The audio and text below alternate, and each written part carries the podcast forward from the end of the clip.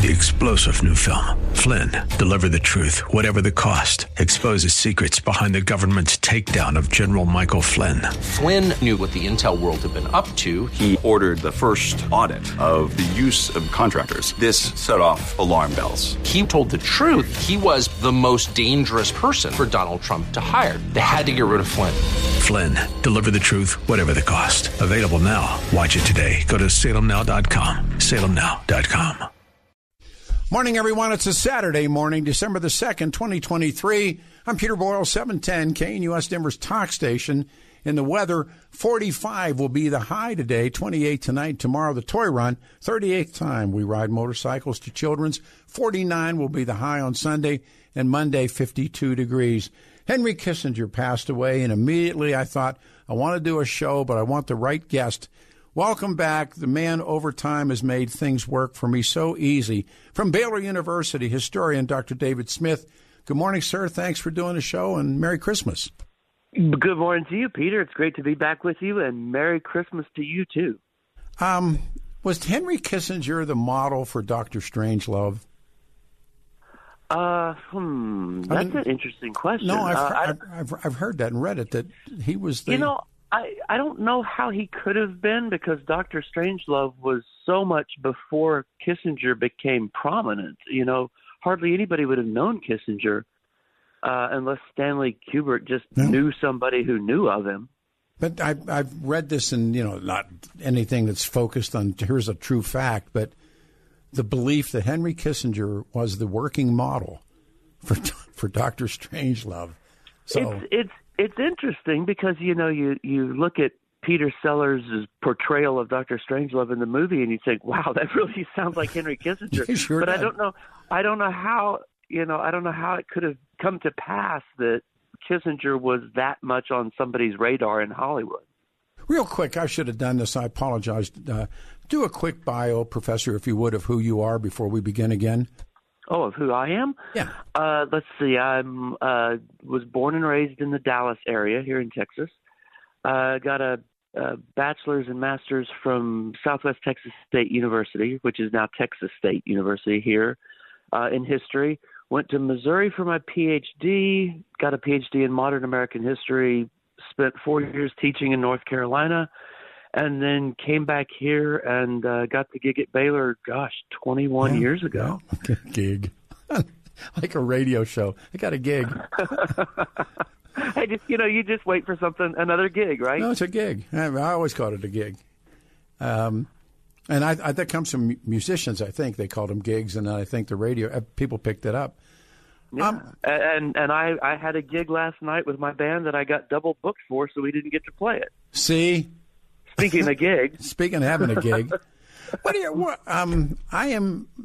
I was thinking about how do I approach this. I'm not necessarily a Kissinger fan, but right. I but I recognize his his brilliance. Uh, pick that up if you would, please.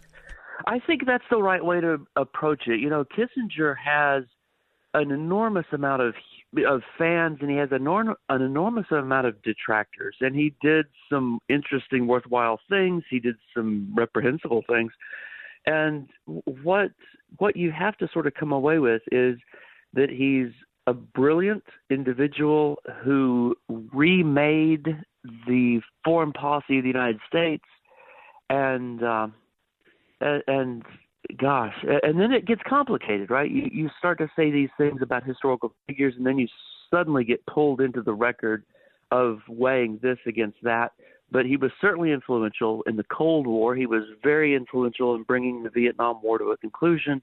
He was very influential in shaping what we think of as Nixon's foreign policy and uh, opening China, detente with the Soviet Union, but at the same time, you know, condoning massacres in Cambodia mm. and, and Bangladesh and places like that. You know, we were talking in the first hour uh, about Francis Scott Key, and oh, really? Yeah, I don't know if you because you, you have a job and I don't, but there's this. we have about the same amount of jobs. Do I we? Do we? so um, this this is taking place in Montgomery County, Maryland And I'm saying how I learned and say how you learned who's Francis Scott Key. Well, uh, that classic picture. He's like he's in a prison cell or something, and he's leaning out a window and he's penning what becomes the national anthem after watching the Stars and Stripes wave despite British bombardment during the War of 1812. Well, now in Montgomery public schools, they are now learning that Francis Scott Key was just another racist white guy, slave owner, whose time has come to get canceled. Yeah. Um, first of all, what do you do with all of that stuff? Because you're right. I mean, in academia, this is here. Yeah. You know, I mean, I don't talk about Francis Scott Key too much in a history class. No. I, it comes up. You know, we we get a national anthem out of the bombardment of Fort McHenry. Yeah. But you know, the, the the talk about figures being canceled and stuff like that, and the Confederate monuments being taken down, those certainly don't. The removal of like a Lee monument or the cancellation of Fred, uh, Francis Scott Key doesn't make a difference as to how these people are approached in in academic history settings. You know, they're still going to have the stories taught. It's just that they're not going to have a statue someplace. But how they're taught. Yeah. Um, you know, we talked about Soviet Union. We talked about you know how other things happen. Now here's Henry Kissinger, and mm-hmm. and that's Yeah. why you know the jump across is right there. That Henry Kissinger, boy, there's some things Henry Kissinger did were just, I mean, just bloodthirsty. Yeah. And the the people who insist that he should have been put on trial for war Oh, crimes, absolutely. you know, they they make a good case for it. You bet.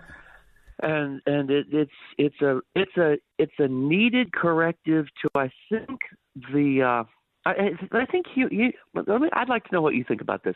I think human beings need to have room for more complexity in the way that we deal with history and with the way we deal with historical figures. And every reassessment, whether we call it cancellation or not, is just sort of uh, not a not not a pendulum swing because that's sort of pointless, but a needed reassessment of facts that are more complicated than most of us would want it to be. Professor David Smith, our guest from Baylor University, Peter Boyles, 710 KNUS. I, I always said that, you know, these are men of their times. And mm-hmm. the first guy that they really go after is Columbus. And, uh-huh. I mean, totally flawed human being. it's like, but, Yeah. uh, and we just, we, we seem to move through history now, the politically correct, which I think is social Marxism, which I think is witch hunting.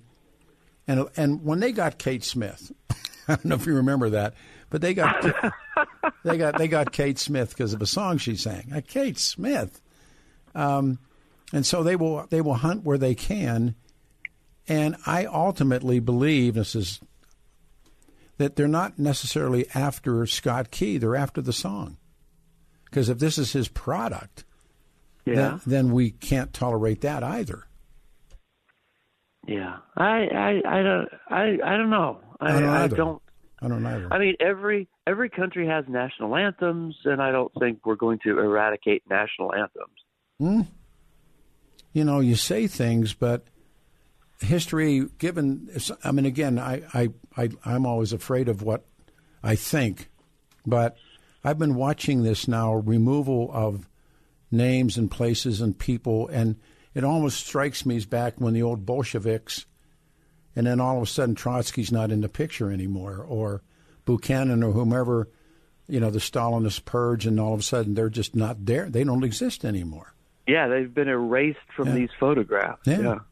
And, and Um, Well, are, do you think that a reassessment of Kissinger, for instance, is a step on the road to erasing his picture from the Nixon administration? Well, that's great. I mean, I really thought about it when I was ginning up the show yesterday evening to get ready to come in and do. And I thought we're going to do Henry Kissinger, and kind enough you're going to be with us. And I thought because Kissinger prolonged the war, and it gets it gets a he got a um, he and Le Duc Tho that was the name uh, shared the the Nobel Peace Prize. But now we know that you know Nixon's shenanigans, his secret plans to end the war, those were all lies. And Yeah. and Lyndon Johnson probably could have not. I'm no Lyndon Johnson fan, but Lyndon Johnson may have been able to end that. And when Nixon gets his hands on it, I mean, how many when they started bombing and Kissinger started talking about he didn't if it if it flies it dies. I mean, that was Henry Kissinger. Yeah, I mean it, it's it if if it didn't necessarily prolong the war in terms of time, it certainly spread it in mm. terms of lives and territory. Yeah. And and it's it's it's not something that would have happened like like you said. I'm not a Johnson fan, but it was not something that would have happened under Johnson. Well, Johnson, if if what we're now able to know, and then Nixon through his surrogates, and one of them I think was uh, was Claire Chennault's widow, and the so-called China lobby, and they went to Thieu and Ky and said, "Hang on, we'll get you a better deal." Mm-hmm. And instead of the deal that was being constructed. And so Thieu and Ky, who were greedy bastards anyhow, they hung on, only to find out Nixon had no secret plan. And all exactly, all, yeah, and the bombings began, and was Linebacker and Rolling Thunder and all of those, and in fact, um, they, there was more ordnance dropped on Cambodia and Laos than in Europe in all of World War II, and that was Henry Kissinger. Yeah, can you imagine that? I mean, it my gosh, it's just yeah. it boggles the mind. Yeah. Yeah, anytime a politician says they've got a secret plan to do anything, I, immediately you should become suspicious. And Nixon got away with it. Yeah. And and here we are, right? We're reassessing Nixon as the years have gone by and we get more perspective and we can we can see him in in a different light as we sort of try to hmm. weigh the facts differently, you know. And just because you and me criticize Richard Nixon doesn't mean we're you know we're pro-Soviet, or, or which is what it meant back then. Oh, right? sure. It's even now to say, you know, that Donald Trump lost and you become a Biden supporter. I mean, where'd that come exactly, from? Exactly. Yeah. yeah, it's more complicated than that. Much. So and yeah. and and Kissinger because I've you know, read a bunch of Kissinger and so when and, and Pakistan is a place where the Pakistanis that's the war for Bangladesh and there used mm-hmm. to be East Pakistan, and that's and they were practicing genocide, and so he and Nixon ignore the pleas, and they don't stop it, and they, in fact they sell weapons.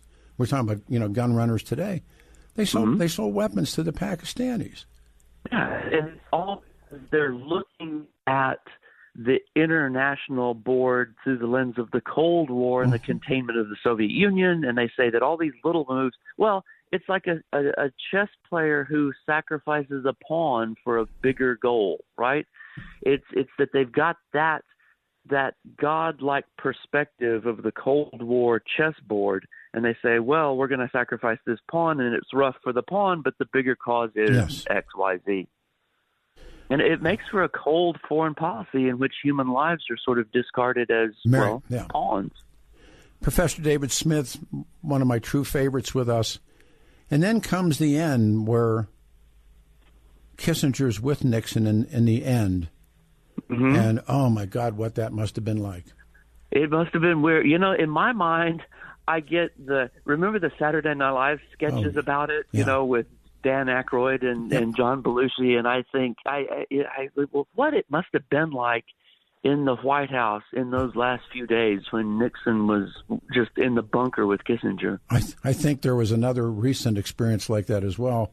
What that mm. insanity must have been in the end, but there he is, and they they Nixon uh, and Kissinger is not involved with Watergate. I mean, he's not involved right. with it. Not at all. I'm sure he, if he heard about it, he thought it was just madness. Yeah, and, and, and it was. Yeah. and it was. Yeah, be clear. But they had, and, and so Nixon comes to this moment, and, and, and I've often thought about it as a, as a Nixon reader too. He has to face impeachment or he resigns. Talk about that moment. Gosh. Well, I mean, it has to do also with the members of his party, the Republican Party in Congress, excuse me, coming to Nixon and saying, "Look, we're not going to back you on yes. this. We're not going to put party over principle." And uh, if this goes to to trial, right, we're not going to back you. Hmm. And he knew that if he didn't resign, he would be impeached and he would be removed from office because his party was not going to support what he had done. There are these stories that, again, just as a reader, that guys like Hugh Scott. There's a name, and you know Goldwater, and that they mm-hmm. they they in essence go, Dick, it's time. Exactly. You know, you you got to go.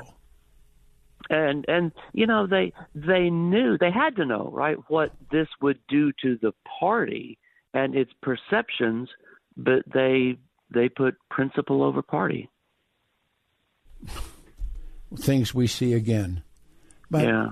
So so Kissinger would talk about Nixon with a little bit. Too, Nixon apparently couldn't drink. That two drinks and he's on his ear, but mm-hmm. but they were. He would go and they'd have these moments where he'd bring Kissinger into his office and and and asking Kissinger, who was then Secretary of State, to kneel with him and pray. Mm-hmm. And I, oh, I mean, think of what what Kissinger must have been thinking. Exactly. You know, I mean, it's it's a, a measure of what sort of psychological strain Nixon was under, I think. But you know, the relationship between them was so curious in that they both had this feeling of being outsiders mm-hmm.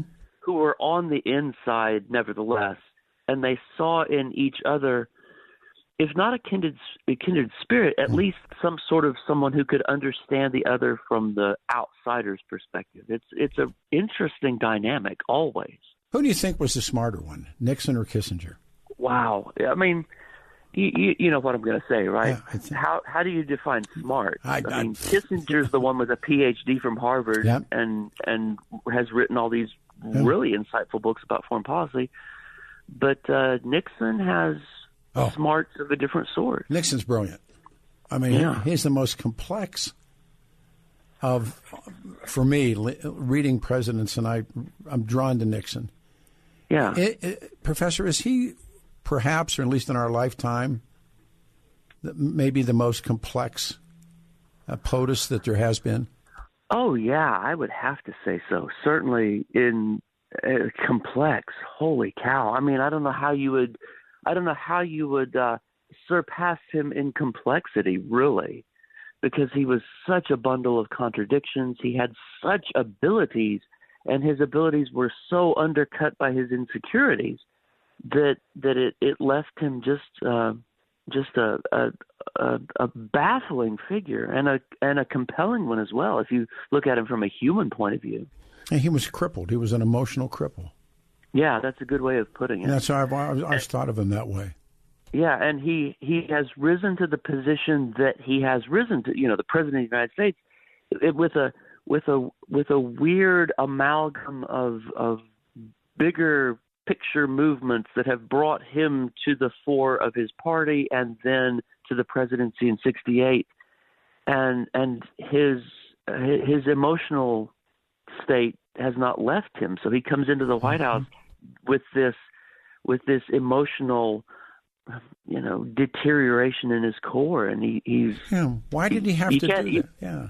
Yeah. You can't expect him to come into the white house and be a different richard nixon than he has been all his life and that's that's something i think we need to remember about our presidents that when they get into the white house they're going to be the same, same guy. they've always been that's right yeah. and nixon to me you know that the, the whole Watergate break-in stuff, and and having read, I, I met, I think I told you, I met uh, Daniel Ellsberg, and you know, the, uh, yeah, you did, oh, the Wild Man, and and and and he made it real clear. You know, none of the Pentagon Papers had anything to do with Nixon. It was all the right. John, it was all the Johnson stuff. Why did Nixon think that he had to go do that, or why did he? He had won overwhelmingly. Had won. Why mm-hmm. did why did he have to do that stuff? I don't know, and he and he he was going to win re-election easily, Absolutely, right? yes. And and that's one of the.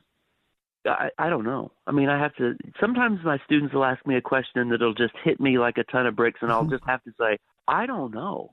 I can look it up. I can try to track it down, but I don't understand, and I don't know, and I don't understand why Nixon did it.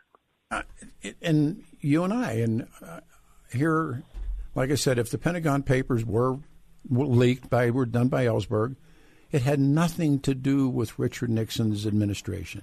Yeah. Do you think it was just his paranoia against that entire slice of society that that says that if the New York Times is involved with it, it's going to be antagonistic Yeah. toward me, even if it doesn't have anything to do with me. But it also uh, part of it, the one you know, the, the part of that of the papers that just so troubled me was, I mean, so much of it, and some of it, so much of it applies now to the, what we're watching in the Middle East and on birth rates and protracted war and uh, third world wars and all that kind of stuff. But Nixon, he feared, I think he feared from reading that it would reflect badly because what not only is Lyndon Johnson lying to the American people, he's lying mm-hmm. he's lying to his own party, he's lying to his his own members of Congress and the Senate. He's lying to them. Yeah. Do, do you think that Nixon's approach to complex situations in his presidency was shaped by him watching how Johnson had been treated? Oh, sure. Yeah, I think so too. Oh, sure. I think so too. And I think he I think he wanted to be the anti-Johnson. Yeah, remember his his his um, his opponent's Henry. Uh, excuse me, Henry Kissinger. It's Hubert Humphrey, and and Humphrey can't break from Lyndon Johnson. He can't tell the truth. Right. Uh, uh, yeah, he's sort of he's sort of wedded to be the continuation of LBJ. Yeah. Uh, and you've got other Democrats in the party sort of pushing in other directions, RFK, you know, and McCarthy and Yeah. stuff. And and Hubert Humphrey basically said, "I'll carry the torch." Yeah, I'll, I'll continue the lie, and Yeah. and Nixon's already telling a whole other set of lies. Exactly. Truly. Nixon says, "If you elect me, at least it'll be a fresh set of lies." Yeah, I've, I have the secret plan to end the war, and we now know Yeah. that there was no plan. No plan, and it's just sort of like faith that he and his smarts can understand it when no one else could, and that very rarely works out. So he so he meets he meets Kissinger. Tell me on time, Lou, so I know what to do here. Two more minutes, and we'll take a pause and come back. So he meets this brilliant Henry Kissinger, and mm-hmm. and, the, and I'm, I'm, I'm- the two of them together in the room must have been something.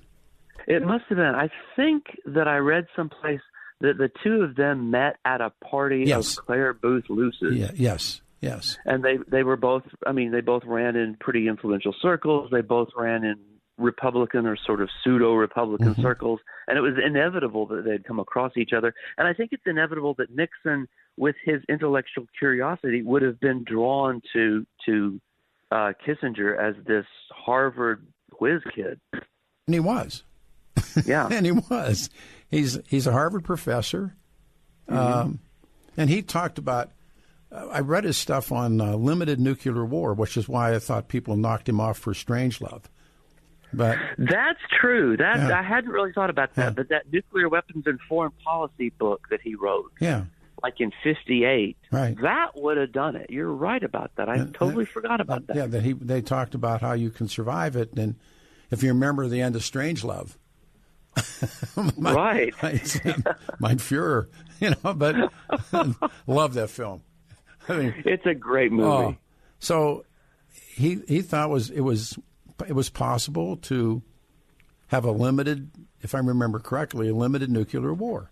Yeah, he was talking about the tactical use Yes. of nukes rather than strategic use. Yes, the sanitary strike or whatever he was talking about. Yeah. And so I guess he convinced Nixon. I, geez, oh man. Um, let, let, let me do this. I want to take a turn around, come back, because now, now Nixon's gone, and there's and then there's now there's uh, now the president's Gerald Ford, and and I just found out recently from reading. I thought that Nixon had the pardon in his back pocket when he left. He did not. Right. He didn't have. So let me pick it up there. This is honest, you guys. Uh, if there is a true favorite, he is here. Uh, from Baylor University, the one, the only, Professor David Smith. The toy runs tomorrow.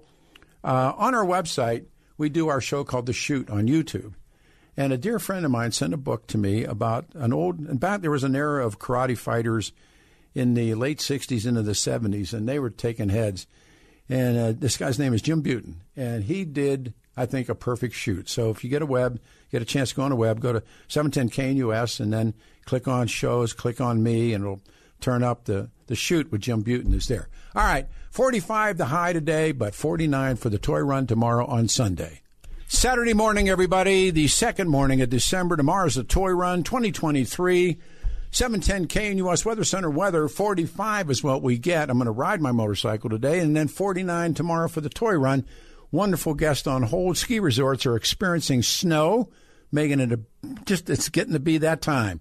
So consider getting your skis and snowboards for a tune, maybe even getting new gear for Christmas for the best winter sports equipment. My friend, uh, John, the guys John Marriott, Paul, the people at Larson Ski and Sport, located just south of I 70 on Kipling. If you're looking to rent or buy equipment, Larson's has you covered. They're dedicated to providing you with the best skiing experience possible. And I'm a fan. We've represented these guys for, I don't know, 20 years. The convenience of Larson's is un- unbeatable. Perfect stop on your way up or down the mountain. So you're westbound on I 70. You get off on the Kipling exit, come down the ramp, make a left, go underneath I 70, come out the other side, look to the right and you'll see the Crab Shack, and then right next to the Crab Shack, another big wooden building, and that's it, seven days a week. Larson Ski and Sport. It's packed. I mean, it's like everything and anything from great warm equipment to new side, the new mountain, all mountain skis and side cuts and cross countries and snowboards and whatever you need. John and the guys at Larson's are absolute experts. His son Jack is the man. Everything you need for winter sports. Stop in today. Tell them I sent you seven days a week, going up or coming home. Larson Ski and Sport, south of I 70 on Kipling. Their web is Larson, L A R S O N Sport.com. 303 423 0654. 303 423 0654. Seven days a week, larsonsport.com. Our, our guest is the man from Baylor University. He is he has bailed me out of so many radio shows. I, I, I, and he's wonderful. And I call him up and student, okay, sure. And he's again today we're talking about Henry Kissinger dead at hundred, and what an impact Kissinger had. And I'm not a fan of Kissinger's, but you can you can look at him with brilliance and go, man, that was that was really smart. So so now Nixon's gone and I didn't know until I, I don't know, I was reading something a couple years ago. I thought the pardon was already done, and it wasn't. Right. I think a lot of people did, but I think the pardon was something that came out of Ford's understanding of the situation after he became president. And he thought, I'm now president. We've got a national crisis. We've got a national crisis that could even expand and become more dramatic what's the best way for me to get this off the table? And I think that's what led him to the pardon decision. Yeah, he had. I think, and I'm a Gerald Ford fan. I, he had. Two, I am too. Yeah, he had two things that the um, if you if you read Kissinger and Le Duc Tho, and all Kissinger asked for was enough time before the uh, the NVA took over the South. He just wanted a a cushion, which was yeah which was a respectable. What what, what, yeah, what was the phrase right. that he used? That's like right. a respectable that's right. uh, time yes. uh, distance. And they wanted the POWs, and they wanted that, and which was really when Trump negotiates, and they and the Afghan thing that they hung on Biden, and I'm no Biden fan, but they they never dealt with the government in Kabul. They dealt with uh, with you know with the people who were going to run the show, and they really thought that the um, Afghan army would hold up like the, you know, like the army in South Vietnam did, the ARVNs. Exactly, yeah. And they they, they folded instantly, and yeah. uh, and but Trump had the idea, if, if my, my reading's correct, that they would that they would hold the line, mm-hmm. and um, they they collapsed immediately. Yeah. And then it, it, very much like South Vietnam. Yeah, and they, they, they held it for a while. But then, so coming down Route 1 is the NVA, and they're going to Saigon, and all the Hawks and elected Hawks wanted Gerald Ford to start it all up again. And, yep. Ger- and Gerald Ford said no, which I thought was brilliant.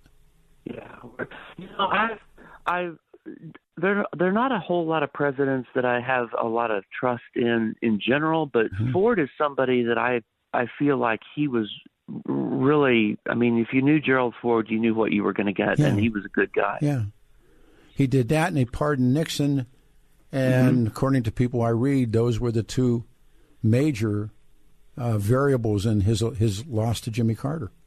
Yeah, exactly. And it, it it's something that it, and his uh his the um it, it it it stirred up conservative uh resistance to him in the party, which is where Reagan came in, right? Oh, absolutely. In, in the campaign in 76, right? Ger- Gerald Ford was was challenged from the right Yes. in the party because of what he had done to That's to move forward. That's exactly right. And remember, they were talking about a co-presidency. He and Ronald Reagan. I do I do remember that, and I, I that's that's pretty nutty. Yeah, which wasn't going to happen. I and I'm like this huge Reagan fan, but what a what a crossroads moment. And Yeah. and so, and now what? So looking back on Kissinger, and, and I think, how does history judge Henry Kissinger? You know, I think uh, I, I think you judge him as a complicated figure who was a major force in shaping the second half of the 20th century internationally. I think he's a major figure in the relationship between the United States and China for certain Yeah, yeah. And I think that I, I think that his observations about foreign policy and his books on the way the world works, his books on China, his books on world order, are are are worthy of study and use. But we can't lionize him because he did some horrible things. Wh- Whose idea was it um, to go to China? Uh, some people said Nixon. Other people said Kissinger. Uh, you're reading what's who suggested breaking breaking My through? reading is my reading is that they both saw a benefit from it. They both understood that the United States and China need to be talking because a lot of the stuff that was going wrong in the world at the time was because of the United States and China not talking. And I don't think it was Kissinger saying we need to do this and having to explain it to Nixon. I don't think it was vice versa. I think they both sort of intuitively understood that China needed needs to be open and that the United States can benefit in myriad ways, right, geostrategically, from having a counterweight in the world to the Soviet Union. And that's why Nixon and Nixon wanted to do it secretly and, and Kissinger said, Absolutely, send me and and then then the die was cast. And what a hot foot it gave Brezhnev. Woo! Oh yeah, yeah. I mean, it's you think that the the Soviets were counting on the U.S. and China never having any sort of rapprochement, and then suddenly Nixon and Kissinger bust that door open, and then suddenly the Soviets have to to recalibrate. Oh man! I mean, if and I kind of like read what the Soviets said, they didn't see that coming. No, they didn't at all. And and and I think that the Soviets believed that all Americans saw the world as a bipolar thing in the Yes. Cold War. Just the just the communist world and just the American led world. And Kissinger and Nixon said, "Oh no, it's far more complicated than that." Can I change horses on you as a final question? And it's not easily answerable, I doubt, if all. What, what but never, no one better to ask than you. Uh, the uh, its combat has begun again in in Gaza. Yeah, I saw that. What's the way out of this? Oh, uh, I don't know. Uh, I, I, I, I know that things that are happening now are going to create lasting scars that keep the keep the hatred open. And and when I see, um, I mean, I mean, you know, you think about the the Hamas and you see the the the the destruction in Gaza. You think this is just going to be propaganda for Hamas, Absolutely. and it, it's just going to keep the thing going. I don't know what the answer is, but I sure would like to. I, I'd like to see fewer civilian casualties. That's for sure. And it's on now. So, are you are you starting to sense from reading and listening that the tide is turning against Israel? That the Israelis are now being portrayed as the bad guys. You know, it's it's uh there's a little bit of that, right? When you look around the world and you start to see it's it's difficult, right? Because the you know the the rise in anti-Semitism is something that seems to be going right hand in hand with this, and then you're forced to ask, well, can you can can you the old question, can you oppose Israeli policy and not be anti-Semitic? But I do get the feeling that uh, a lot of people are looking at this situation and thinking that, wow, there's a bit of an overreaction here. And how can it end? The Israelis can't stay. I mean, you once you're there. Yeah. Yeah, I, would like to know what is there an end game? No. Is this just is this like all tactics and no strategy, or or is it somebody you know like Nixon who has a mm-hmm. secret plan Yep. that's going to have these wonderful effects, but is not going to happen? Is Netanyahu on his way out? Do you think he'll be? Gosh, I, he's pretty well entrenched. I Yeah. don't know if he's going to be on his way out or not. And I know a lot of people would like to see him on the way out. What what a place! I mean, what a place! And it's that Yeah. then that great line of there is there is no tomorrow. It's simply yesterday repeating itself. Yeah, that's exactly. You know, uh, in one of my classes just this past week, we talked about the Arab Revolt Mm-hmm. in in World War One, and we Oh, talked yeah. about Lawrence, and we read some Lawrence and the Arab Revolt, and and people in my class were saying that you know this is this is a harbinger of what was to Oh, come 70, 80 years later, and I said Absolutely. absolutely. I'm an I'm a Lawrence fan. I mm-hmm. I've read. Well, I, ju- I just created a whole bunch more Lawrence fans in my class. oh, I'm a, you, Lawrence is in Damascus, and he see, Yep. and he's and he sees the French army marching in, and he knows Yeah. he knows what they've done. Oof. Yeah, it's it's it's a it's a land that is that is rife with problems that that you, you you get the feeling that I don't know if outsiders can fix this at all. No. Matter of fact, outsiders are part of the reason why it is what it is. Yeah, outsiders have made it far worse. Merry Christmas, sir. I mean, it's, I just I can't tell you. I mean, I mean, how many years you've been doing radio with us, and we've never met. This is the truth. I've never We- met this, man. That's it's a, it's horrible. I need to. Yeah. What I want to do, I want to come up to Denver. I want to find some venue that I can give a talk about my new George Dewey and the Navy book. You know, I, I read the And- book. That's we've done the show on that book. That's a good book. Yeah, we we talked about it when it came out, and I want to I want to come in there and, and spend a Saturday morning with you in person. I'll give you the show. I I'll sit in the other room. what I learned from you, and, and, and it's on it's on the Jersey Shore, and it's called or it's Delaware, I think, called Dewey Beach. Dewey Beach, absolutely named for him. A name for him. And the other one is I'm reading this new um, history of the Cold War. This guy's a a Norwegian historian, and it's yeah. I why did you think Lenin was named? Why did why do you think he picked the name? You may already know this. I didn't know it. Why is Lenin Lenin? I don't know. I don't know the name. I don't when know he when he that. when he was in exile in Siberia, he lived next to a river, the Lena, L E N A, Uh huh. and that's where he got Lenin. Wow, I yeah, had no idea. I, I knew that. S- Stalin was man of steel. Right. Trotsky's the the spark, I think, is Trotsky.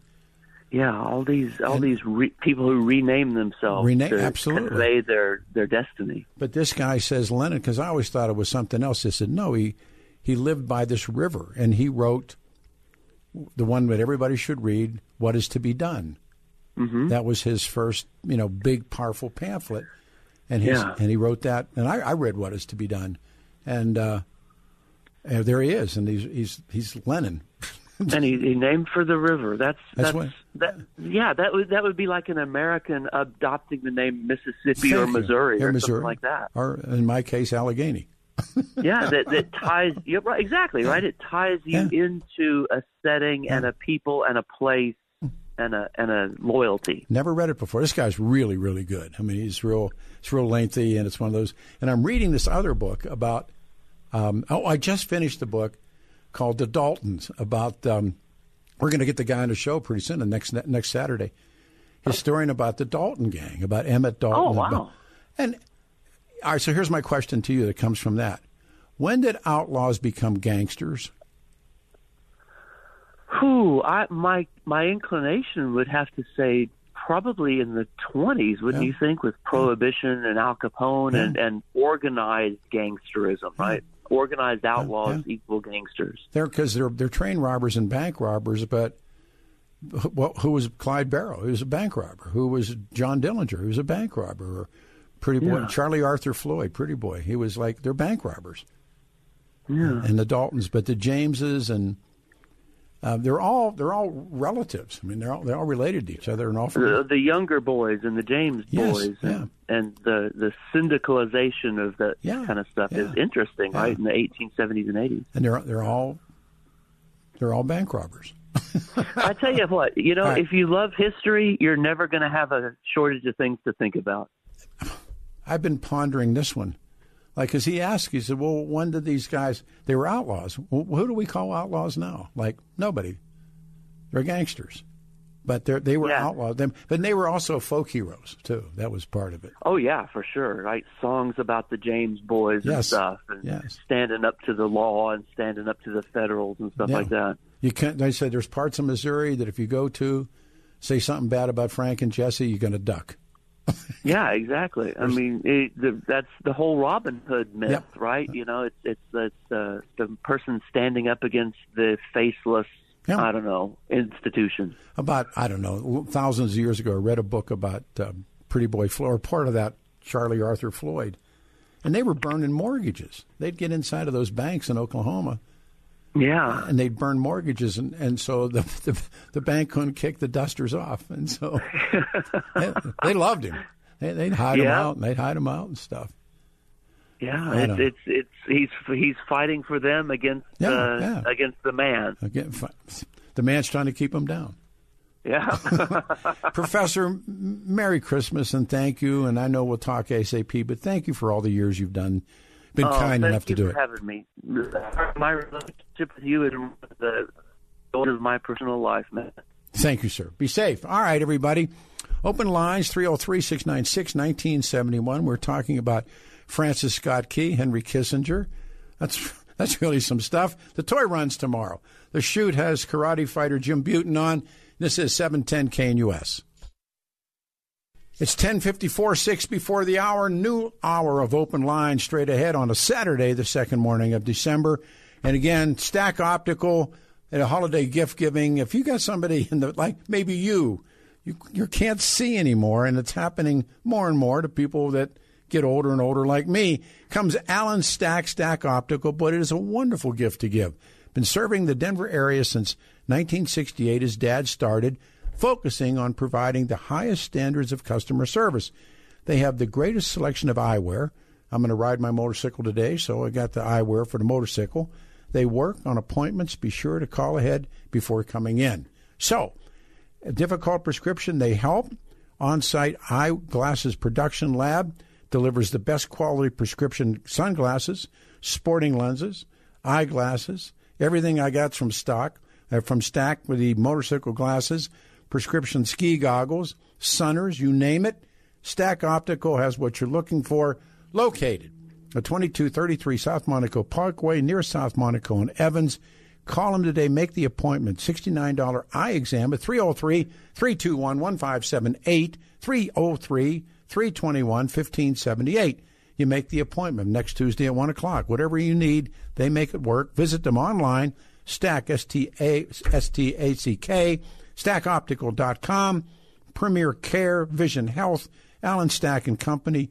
Make the appointment, 303 321 1578, and you're in.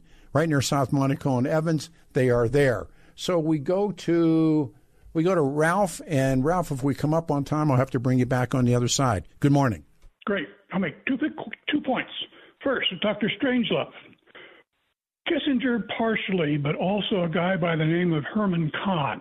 He was at Rand Corporation. He was the guy that did the classified work on escalation. He wrote a book called On Thermonuclear War, Thinking About the Unthinkable.